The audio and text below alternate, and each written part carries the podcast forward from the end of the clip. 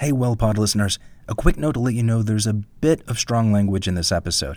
So if you're sensitive to that sort of thing, or if you have kids in the room, this is just your heads up. Thanks for listening, and enjoy the show. Test one, two, one, two. Test one, two. One, two, one, two. All right, what do we record? Shit, I hadn't thought of that.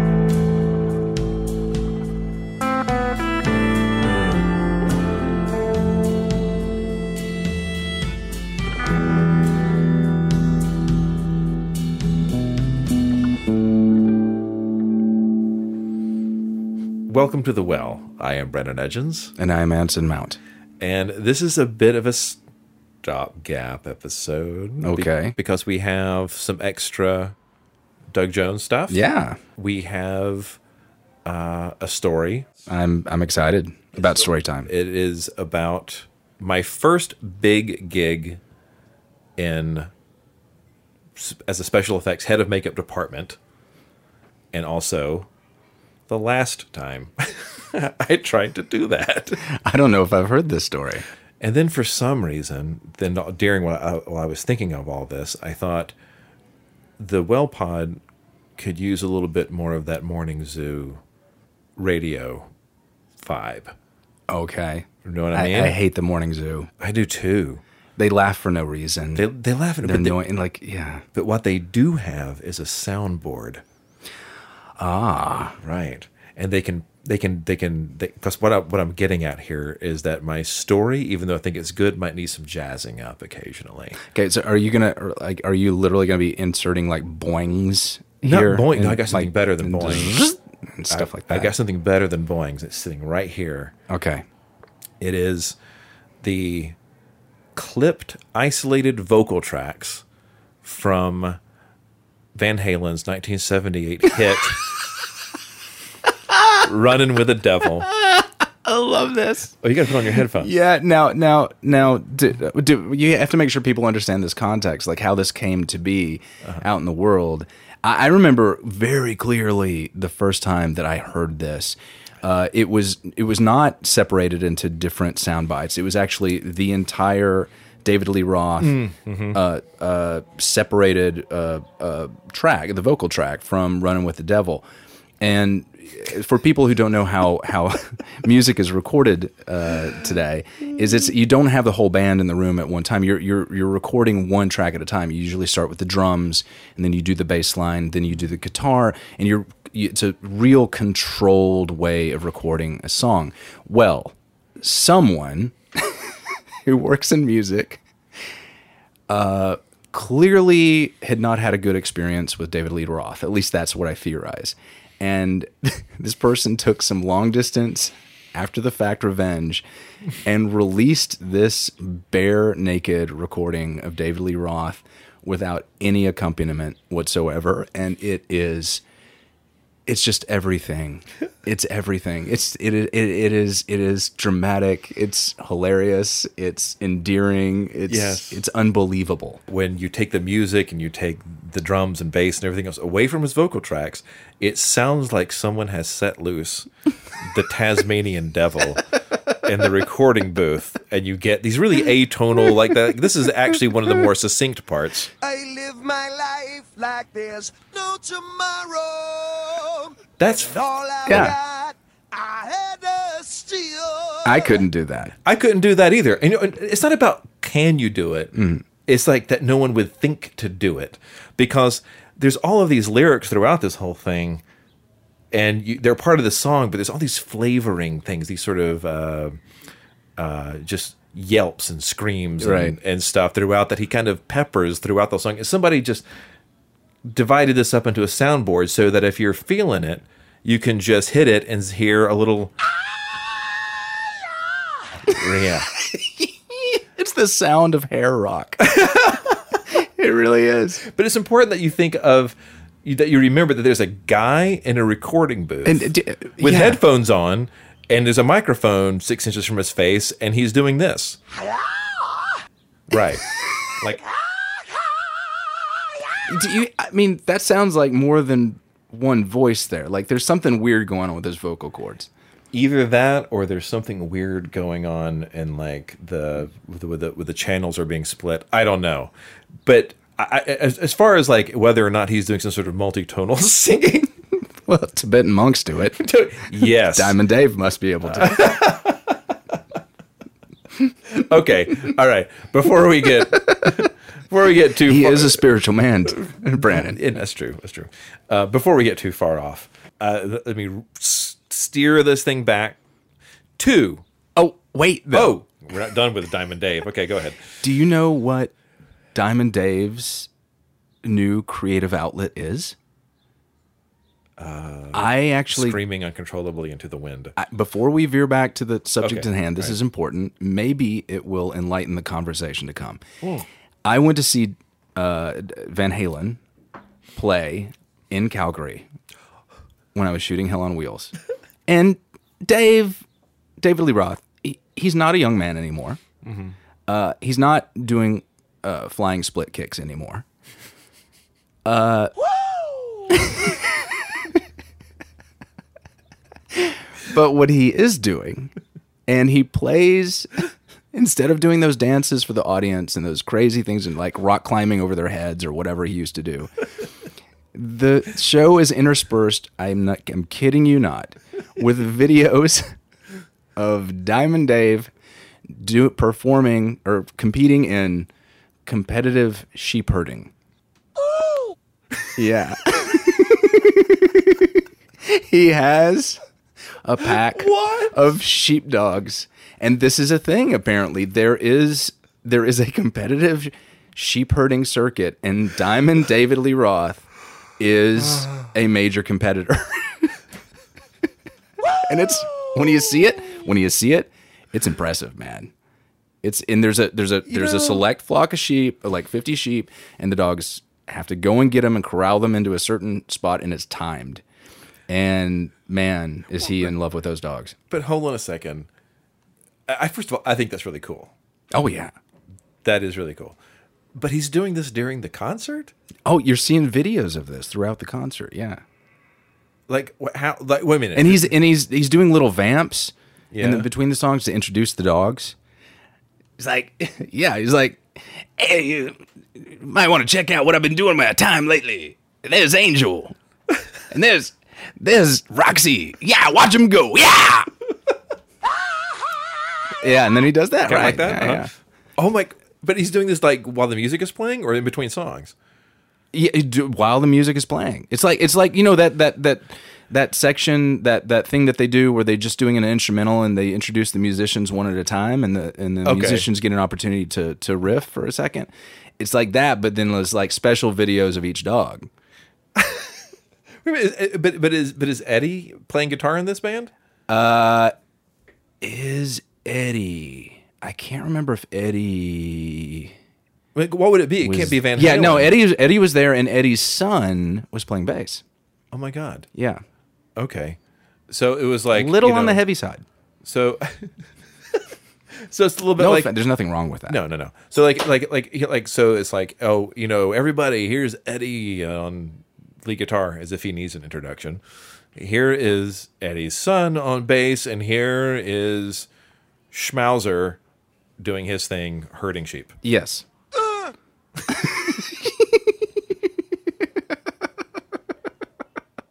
All right. So, anyways, I'm done with my. That's my David Lee Roth. Oh, we needed it though. Creative. We needed story that because yeah. there's going to be some David Lee Roth peppered in throughout this story. Excellent. And now we know a little bit more about the context, which is fantastic. All right. So, there's no possible way I can segue. From that story, competitive sheep herding. Yeah, there's there, there's no there's no there's no way I can get it from Di- David Lee Roth competitive sheep herding to where I'm going in the story. So I'm just going to dive into it. Okay, so um, last episode, a couple, last two episodes have been about um, Dougie Jones, mm-hmm. and the, you know, and I have made several references to my past career in special effects makeup, and it's exactly that's exactly what it is, past. I was obsessed with special effects makeup since I was in second grade. It's a long time. And I, it was my whole life. And, uh, you know, I got pretty good at it. But professionally, it's a different thing, you know, when you're trying to take it to the level of, like, making that your career. Can I, can I interrupt for one second? Are uh-huh. you concerned about the voices in the... No, in fact... Are you able to take that out? No, I can't take it out, but I want to go ahead and mention the reason you're hearing noises in the background right now, and you will hear noises in the background throughout this story, is that uh, my wife Sharon and her friends are preparing a feast for tonight for my birthday. Yes, there's a lot going on today. There's a lot going on today. So Brannan's birthday, competitive sheep herding, Di- Diamond Dave, bourbon, the beginning and end of my whole special effects makeup career. Yes. so, um, oh, I can do that for you. Right. I was going to preface this whole thing with, like, I'm going to tell a very long story with a lot of technical information in it, uh, but I wanted to do my story first because uh, uh, otherwise, you know, you wouldn't hear it because you wouldn't hear Doug's story, as though our listeners aren't smart enough to figure out how to use the fast forward button. But if you did, you were going to miss a whole bunch of and... And most importantly, God damn it, baby, no, I ain't lying to you. I'm only going to tell you one time. Yeah. How does he have lungs that big? Well, also, listen to that. Like, he's does. It's not even English. It's just sort of like he's had a stroke and he's just kind of screaming. God damn it, baby, no, I ain't lying to you. I'm only going to tell you one time. You know, no, I guess I can understand it. He took the Lord's name in vain. He did. We apologize. Hey, it wasn't me. Blame Diamond Dave.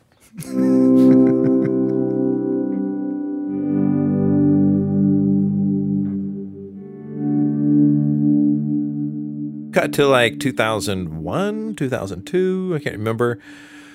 First time I'm kind of like head of a makeup effects department. I am doing smallpox recreations for a B B C production called Smallpox Silent Weapon. And uh, I solved a particular technical problem. Uh, their makeup effects person had not taken into consideration the heat and the humidity that we'd be working in. I had. I came up with a gelatin formula that set up in this humidity and blah, I saved the day. It was great. And I was, you know, very full of myself and proud of myself for fixing this problem. And that production, by the way, went on to be referenced by George W. Bush. Yes. Wow. Who, uh, in the lead up to the bombing of uh, Iraq, I have just seen a dramatization of smallpox, smallpox used as uh, uh, as a bioweapon in a B B C production. Damn it, Brannan. Before, and, and he said, and he said, hold on, and he said, and the effects of this of smallpox is horrifying. Okay. So you're saying you are responsible yes. for the worst foreign policy blunder in the yes. history of the United States. My effects were so harrowing and so realistic that it convinced George W. Bush to bomb the wrong country. So I apologize to everyone at home for my masterful special effects capabilities. So I was kind of full of myself at that point, and I thought, Uh, okay, I can do this. I can head the department. And then shortly afterwards, I get a call from a different group of people. I'm not going to name names for no, not because, not for any reason. I just think it's important. Uh, they were all great people. Uh, the failure you will soon discover was mine. So I'm not blaming anyone. Um, but, uh, it was an Iranian filmmaker. Um, more of like an art house kind of a thing. Mm-hmm. And the story called for, the story was about a prostitute who has a psychotic break and she's hallucinating, and all the men that she runs into after the psychotic break have no face. Their eyes and their mouth are just skin. That's a really creepy, surreal, you know, their features have been erased mm. sort of, sort they of effect. Still have a nose? They do have a nose. Yes. That's harder to cover. Um, making everything with silicone. And I do a test makeup and I show it to them. They're happy. I'm happy. Great. I'm hired. It's all happening very fast. Suddenly, two weeks later, I have to be in Morocco where we're shooting this thing in Marrakesh. And I've been told, and I already know, there are no supplies in Marrakesh. nothing that I need. So I order about one hundred fifty pounds of stuff from California. It's going to take a little while to get there. So I pack about fifty pounds of sort of kit makeup, enough to a starter kit to get me started so I can hit the ground running when I get to Marrakesh. The first problem, I don't have a studio. I have an apartment, you know, the, the, the hotel basically. And that becomes my makeshift makeup effect studio. The next problem is, you know, I need some things. You know, I got to go buy, you know, bowls and cups and all kinds of little knick- knickknacks and stuff to do my thing. I can, don't speak the language. They like, oh, production's like, oh, we'll give you a translator. The translator shows up. The translator doesn't speak English. So I, he's not doing me a lot of good. He seems like a nice guy, but I'm like, I'm having to go through a lot of effort to try to explain to him what I want while he's sort of looking at me sort of puzzled. First things first, you have to make a live cast. So I'm making a live cast. And this guy shows up. He doesn't speak English. My translator doesn't speak English. And I'm about to put this person through a process, and you've been through it, that's like being buried alive. Yeah, right. Right? It, yeah. If you're claustrophobic, people will freak out under this In, in this process, and they have. I've seen people like lose it and tear everything off their face, and right. you know. And I can't even explain to him what's about to happen to him. I'm like, um, be still. Everything's fine. You will be fine. You may feel like you are uh, buried. You are not buried. Okay. You ready to do this? Okay.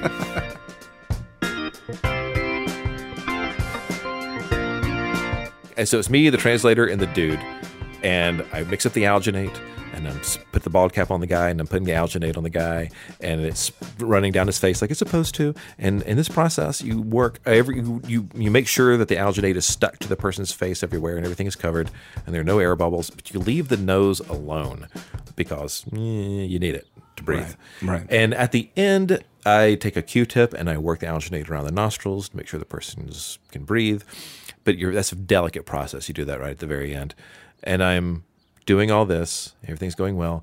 The translator, he's trying to be helpful, sees this and and thinks to himself, oh, I'll help. Because he looks at the gap where the nose is. He reaches over and grabs like like a big, like all this alginate's kind of sliding off the guy's face and just right over the guy's nose. Oh. At the same time, the dude is inhaling through his nose. So he immediately sucks alginate up his nose. He can't breathe. He goes kind of stiff in the chair and, you know, like he's freaking out. I grab his hand and I'm like, shh, shh, shh, calm down. Like, first of all, English isn't working anyway. But I'm just like, it's okay, it's okay, it's okay, it's okay. And I take a Q-tip and shove it up his nose. And I'm pulling and raking alginate out of his nasal passages and reassuring him, you can breathe. You will breathe. You will breathe. You will breathe. You will breathe. And eventually, somehow this works. Somehow I get this guy through this process. Okay. I turn to my translator and say, the only thing I can think of, do not help me. That, don't do that again. So I get this live cast done. Now, this is like day two or something of this whole thing. I'm going to be there for three weeks. Uh, this is day two. I start working on the mole, start working on the sculpt immediately. And then I get a visit from the line producer. It's like, hey, we're having a snag with your materials and customs. They've sort of impounded it. I think they're looking for like a bribe. Anyway, it might be a minute or a day or two. I'm like, eh, okay, well, you know, I have some kit makeup. I can probably limp along for a few days. Well, um, a few days becomes the whole production. Oh. And I do something so stupid. And this is where I screwed myself. It, I screwed myself not because I wasn't, my craft wasn't up to snuff or that I didn't know what I was doing technically. I screwed myself because I thought I was going to be the hero of the production and do what I had promised to do without the materials that I was accustomed to working with, because mm-hmm. I was trying to save them, pr- prevent them from having to pay a bribe to get all my materials out of customs. And I thought, I can, I can do this. I can figure it out. Yes, I am. Right. And um, I see where this this idea is yes. starting to take shape. So, and I'm trying desperately to make these molds and these these these these, these prosthetics work using just straight latex. It's a terrible material. It doesn't work anywhere near as well as silicon does. I don't have any materials. Next thing I know, me and the translator have to go to the souks, right? It's kind of like an outdoor mall okay. where, you know, there's a section for spices and a section for kitchen utensils and a section for uh, shoes and whatever. It's certainly not for F X makeup. Not for F X makeup, but there is, I do find the dentist supply ah. booth. And I'm able to get alginate and dental stone and a couple of other things out of them. And then uh, this, man, this story, I don't know where, how to untangle it. I have to start using latex because I don't have any silicon. So I start running latex through my molds. So I start then trying to run silicon through those same molds. Whoops, I forgot something that nobody would think of. You can't run silicon in a mold that's already been used for latex. Why? Latex proteins build up inside the, or are still stuck to the inside of your plaster molds. They inhibit the cure of your silicon. So you put your two-part silicon together into the mold, you close it, you open it, and it's just like this gummy, resinous mess oh. that will never set, never set up. So now it's like a sticky, gooey, oh. gluey mess stuck to your molds that you now have to clean off. I don't have anything to clean it with. So I'm thinking chemically, okay, uh, go to the souks. There's this chemistry section. So I so I go to the souks and I go to the and I go to the souks and I'm like, do you have There's a, a hole in the bucket. Eliza, Eliza, like, there's a hole in the bucket. I'm like, do you have any naphthalene? No, they're just looking at me weird. I'm like, uh, maybe we're speaking the wrong language. Uh, do you have any trichloro trifluoroethane? No. Do you have carbon tetrachloride? And his he's like, oh, yes. I'm like, oh, shit. Why do you have carbon tetrachloride? Because carbon tetrachloride was banned by the Army. Right? Because the, the Pentagon used it for cleaning munitions, and then it turns out to be the worst hepatotoxin that you can possibly come up with.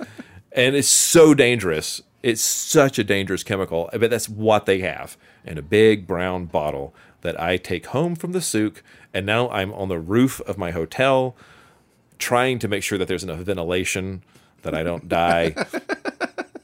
And cleaning all these molds with like a, uh, a a dish scrubber, right? You know, and like this awful, awful carcinogenic, hepatotoxic chemical, and it doesn't work. I, I after all of this, I try to run silicon again. Same problem. I can't get rid of this latex protein that's inhibiting the cure of the silicon. And I apologize to everybody at home for me nerding out about uh, my uh, chemistry problems. Maybe this will like help you feel a little better. Okay. I just had to punch things up a little bit and get us out of the chemistry. All right. So uh, that's kind of part two, the big kind of like second chapter of this problem. Part three. Okay. I have to erase the features of like, a group of like fifty guys. There's a big moment in this in this movie where fifty Muslim dudes in a mosque, and, and their heads are down on their prayer you know, uh, mats, and they're all their heads are down, you can't see them, and then they all raise up all at once, and all of their faces are gone. They all have no eyes and no mouth. And trying to do prosthetics for fifty people is a challenge. Yeah. And I don't have the right materials, and I don't have life casts of all these people. So I make uh, a latex patch, basically, left eye, right eye, mouth, kind of generic sizes and colors so that hopefully when I get there on the day, I can match them to the people. And I tell production, uh, we've been having all kinds of problems with this. Elope, by the way, uh, what I've discovered about uh, the folks of Marrakesh, lovely people, but their way of saying hello, like in America, we say, hey, how you doing? And Europeans get thrown off because they're like, you don't really care. Mm-hmm. You don't really care how I'm doing. Why did you ask me that? It's rhetorical. Well, over there, what they say is anything for you, my friend. Okay, I took that literally. for the first couple, for the first like couple of days, I'm like, wow, everyone is so helpful. I'm friends with everybody, and they will do anything to help me. Well, that's just how they say hi. So it's not, that's not what it was. And so at this point, I'm kind of wise to this fact. And I'm telling production, like, okay, you've got your fifty guys, your extras that you're paying, you know, ten dollars a day or whatever to come do this. Do they understand what's about to happen to them? They will be blind. They won't be able to see. This is going to be a long, hot day. It's going to be uncomfortable. They have to be shaven. And I, of course, I hear, of course, they all know this. Anything for you, my friend. And I'm like, no, no, no, no, no. I've heard this before. Do they know they have to be shaven? Yes, anything for you, my friend. I'm not convinced. But they tell me over and over and over and over again that it's taken care of. Show up on the day of, guess what? They all have beards. Yes. fifty dudes with beards. And and now the first thing I have to do is now, oh, I forgot, I, I didn't even mention this. Halfway through this, my wife Sharon comes and joins me because I need help. And I'm not sleeping. I'm like, I'm working eighteen hours a day, every day. It's miserable. I'm trying to make all of these little prosthetics and molds and stuff, cleaning molds and trying not to destroy my liver in the process. um, and so now Sharon and myself and the two other makeup people have to set up a barber shop. Now I'm shaving dudes. Oh, wow. I've never done that. I've never shaved another dude, but now I am. I'm soaping up dudes' beards, and I can't speak their language, and I'm shaving them to make a nice clean complexion so I can then apply my appliances. And we kind of set up, get a little system going where like the other people are shaving and somebody else is gluing and I am airbrushing everything. And the airbrush is screwing up because I'm in this like super arid environment. The paint is just drying inside the airbrush before it comes out and clogging constantly. Oh my God. So I get like eight guys done out of fifty or ten guys done. I get in there and like someone takes them by the hand. And actually, I, they could see a little bit. I, I punched holes in the appliances and then mm. glued netting over the holes so they could see a little bit, just a little. And anyway, they get led out of the trailer, and they're going to be standing by until they're ready to shoot. And I get like ten of these guys done, and then the first A D shows up and is like, hey, uh, we took some of those guys up for some camera test, and it doesn't look right. It's the makeup looks really bad. I'm like, oh God, I, God, I, I didn't think I was screwing up that badly. So, uh, they lead me around to where they're holding the guys, and I immediately see a guy with his left patch prosthetic over his left eye, his right patch eye prosthetic over his mouth, and oh his mouth God. prosthetic over his right eye. Oh my God! And oh my I'm God! Like, I'm like. I'm tired. I'm sleep deprived. I'm pretty sure I didn't do that.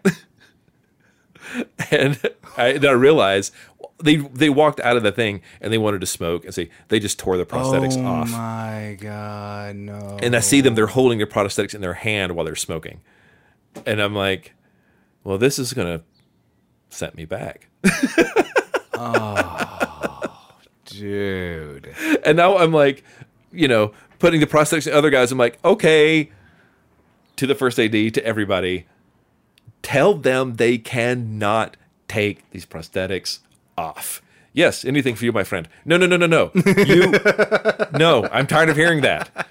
They cannot. Tell them they will not get paid if they t- rip their prosthetics off. Anything for you, my friend. Oh, no. So... Uh, eventually, we get like fifty of these guys covered. We go up to the mosque mm-hmm. and get everybody covered. And, and I'm running around like a lunatic, you know, with like glue and powder and whatever, trying to like fix edges. Just, it just they, they all they need to do is sit up for like three seconds, and we're done. And oh, a million other things happened in the process of this. Like uh, we had to stop because a cat wandered into the shot and laid down. You know, like little things like that. Like, I'm ready to go. We're ready to go. Let's do this. And the cat, who doesn't give a crap, he just like walks in and just lays down in the middle of the shot. And the first A D has to run through like an outfielder and scoop him up and run off with a cat. And it was that pace of problem from beginning to end. And I think after that, I was like, I'm, I don't want to do this anymore. Like it was... It was fun as a hobby, and if and it, it, my big learning thing, what I sh- if if that had been what I wanted to do as a career, I would have learned from that and moved on. But I, you know, you know me, I had other things I wanted to do. I wanted to write, yeah. uh, shoot, edit, and other things. And I thought, like, well, the, the place where I failed was I should have told the line producer, either get my materials out of out of the impound, or send me back home, and then do this stuff with C G, yeah. because this in between business of me trying to do this with latex and other and mixed materials yeah. is a dumb idea, and uh, it was my fault. It's of, so easy though to get in the middle of production, the heat of production, and then to fool yourself. Yeah, it really is, because you want to you want to do you want to you want to be the strong link in the chain. Yeah, right. You you want to be the guy that saves the day, and I was just I was not realistic about what I could pull off with the materials that I could find in the souk. And the material of filmmaking, I mean, the, the fuel of filmmaking, it, it is optimism. That's true. It, it can be nothing else. That's and, true. And, but we can be fatally optimistic at yes. times. That was fatally optimistic. And I didn't even get to the part. It was an aside. I was sleep deprived, and I was talking to the director and the producer, and there's a scene where the lead actress, she's completely naked in a bath, and she's scrubbing herself until she bleeds. Mm. So I had to make, I did, and I did make these prosthetics like um, uh, that covered her, and that I hid blood underneath, and blood would squeeze up through it. I did that part, but then, like in the middle of all of this nightmare, uh, they were like, you know, she's very flat-chested. Do you think you could make, you know, prosthetic boobs for her? I'm like, and that was, you know what, that was the only time that I was like kind of with it and smart enough to be like, no, I can't. Stop. You have no idea what I'm up against right now. Like I've got, I, I haven't slept in like a week, and I'm, I think I have cancer. Wow! I beat you to it. You did. That was right on time. Woo! Okay. This is just a little, and a little, Ooh! and a little I'll bit. Tell of, you all about it. Yeah. It's a it's such a great train wreck story, and involving creativity, and yeah. like I mean it, it's like, I, and I've told you about this segment idea that I've had that I want to start yeah. asking people to do, do the scroll to the bottom, mm-hmm. like ask them about the thing at the bottom of the IMDb page. Yeah, that's right. That's it's right. It's always a great story. That's right. Well, I mean that was Bugbuster. Exactly. Yeah. That is that is exactly what that was. Yeah, yeah. Yeah. Because I mean, there's no there's no story in like how production go perfectly. Right. Okay, well, I guess we're done with that.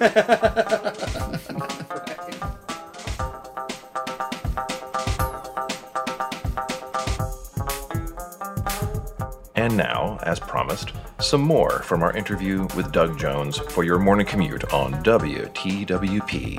Woo! Ugh. I asked Doug about the comfort a disguise affords, and if he found it liberating. I would say yes, it is liberating. Uh, it, it uh, it's, uh, uh, and it does allow you a certain freedom to be bigger, broader than you might be on uh, in a t-shirt and jeans. Mm-hmm. Um, I, uh, uh, I I've noticed this when. Um, After playing creatures for many years and being able to, and I wouldn't say hide behind, but but when you take when you put on the skin of something else, and you are now that thing, it's less vulnerable, uh, personally. Then I did a I did a, a, an indie film in the, I think it came out in two thousand ten. I'm going to say, My Name is Jerry, it's called. I played Jerry, a middle-aged white guy going through a midlife crisis, something I am and have done. So it was like, so this was very, very personal and very, I was a guy in a, in a suit and tie. I was a door-to-door salesman who was going through his, like, a, a, you know, a midlife change. And and that was roles written for me by a, a film student who was then graduated, and, and, and it came out and was on Netflix for quite a while. It was like, I loved My Name is Jerry. It's on the YouTube now. You can find it for free if you if you log in. Um, and but that was that was terrifying for me because I was the D V D cover face. I was the lead role. I was Jerry in My Name is Jerry, and that was like walking out of the house in a Speedo. You know, it felt like very kind of like, I'm kind of exposed because I'm not, I don't have a monster on my face to hide, to hide behind. I am, Yeah, so it's all me now. So it, there is a difference. Yeah, yeah, yeah. So yes, crazy makeups do allow you a freedom to be like, I can do anything, and it's, yeah, it's not going to come back on me. You know? Yeah, right. Yeah, well, they do now, especially when they when they say Doug Jones is playing this part. It's like, well, okay, now they know. Crap. What a strange journey that he's been on, to go from like wanting to, assuming early that he would be like a recognizable face, the wacky neighbor or whatever, and now has spent so much time in costumes and makeups that he's become... He's freaked out by his own face.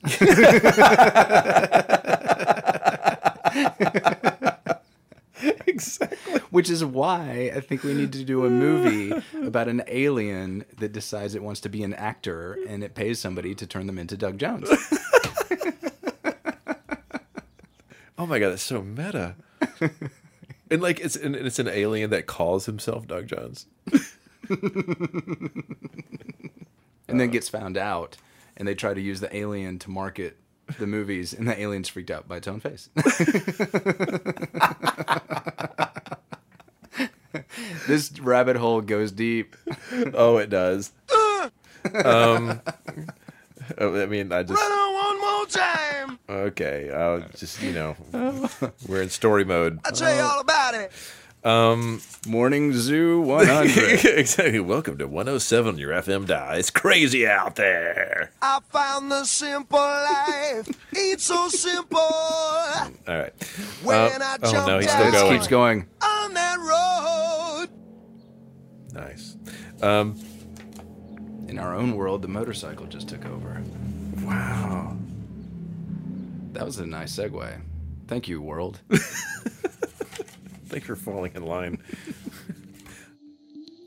One last question. Okay. What was it like to go home and be celebrated? Oh, it's home to Indiana, yeah. Where I come from. Oh, okay. So, yes, you were around when, oh, um, I, when I was a kid, I, growing up in Indianapolis, Indiana, every May would be the Indianapolis five hundred Festival, the, the race, the big, the big famous race. And the festival included a parade.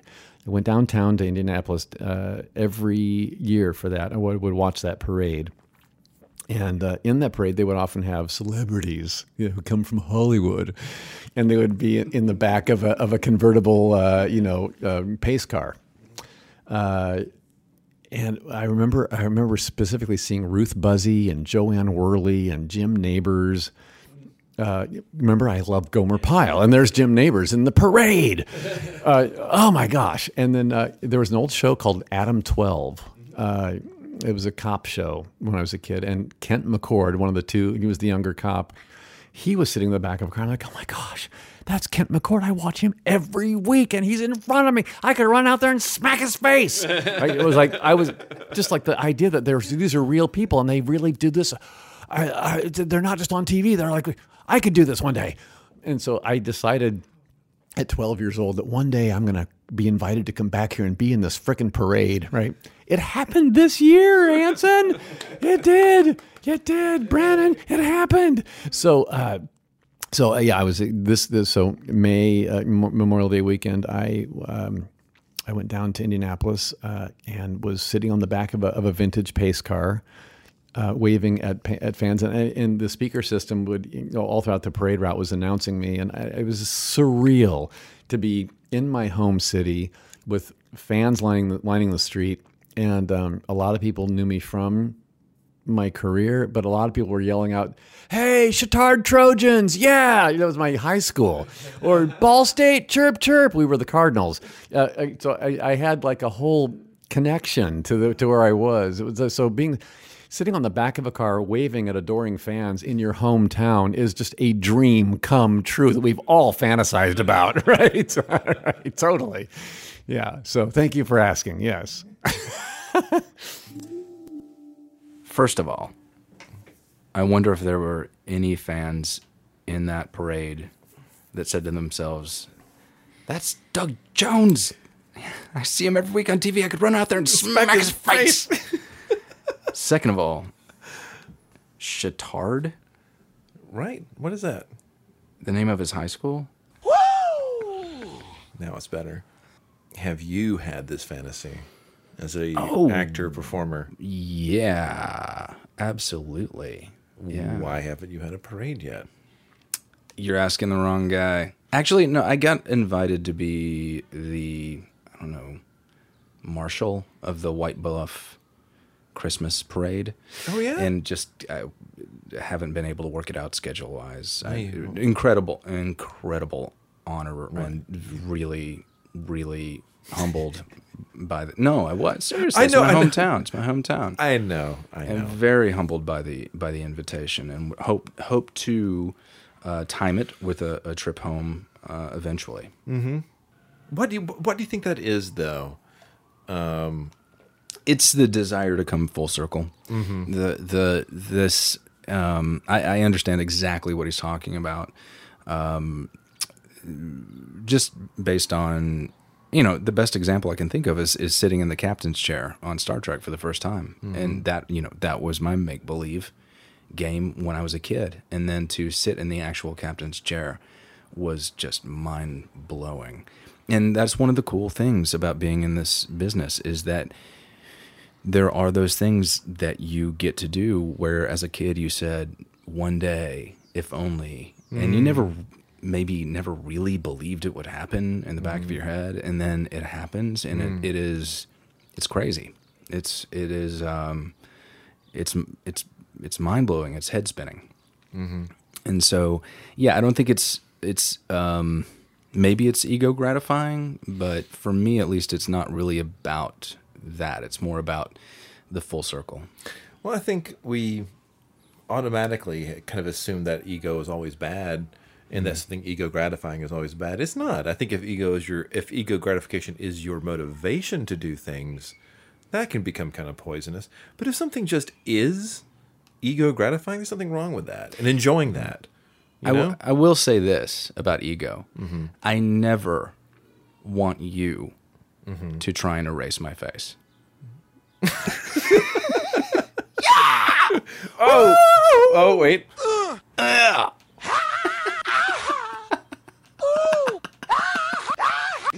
Okay. Um, there's a lot of options. And there's a flavor for whatever you want to express. Ah, yes. Okay. I don't know how we worked ourselves into this corner. No, I did that it. Ego, prosthetics, and David Lee Roth. I know. This is what happens when the battery on your computer dies, and and we're left just, scrambling. Just chaos. and, and you're left scrambling for, what else do we have in the barrel? I don't know. I found, I found a dead raccoon. Let's make a show about that. Oh! Oh, yes! I live my life like there's no tomorrow, and all I've got I had to steal. The Well is produced, written, and edited by Anson Mount and myself, Brannan Edgens. Special thanks to Doug Jones for being such a fantastic guest and cramming an interview into his very busy schedule. Theme music for The Well by Jonathan Meiburg. Additional music for this episode of The Well by Brannan Edgens and the man shouting his head off at this moment, David Lee Roth. I'll tell you all about it. David, if you're listening, I think competitive sheep herding is actually really cool, and I think it makes for a great third act in one's life. If you enjoyed this episode of The Well, please tell us so by giving us a review on iTunes or Stitcher or wherever you get your podcast. Have a great week, and I'll let Diamond Dave take us out. God damn it, baby, no, I ain't lying to you. I'm only gonna tell you one time.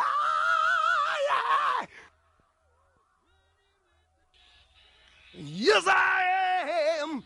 Yeah. Oh, God! Oh, God, I'm running! Oh, yeah! Uh, uh, run on one more time!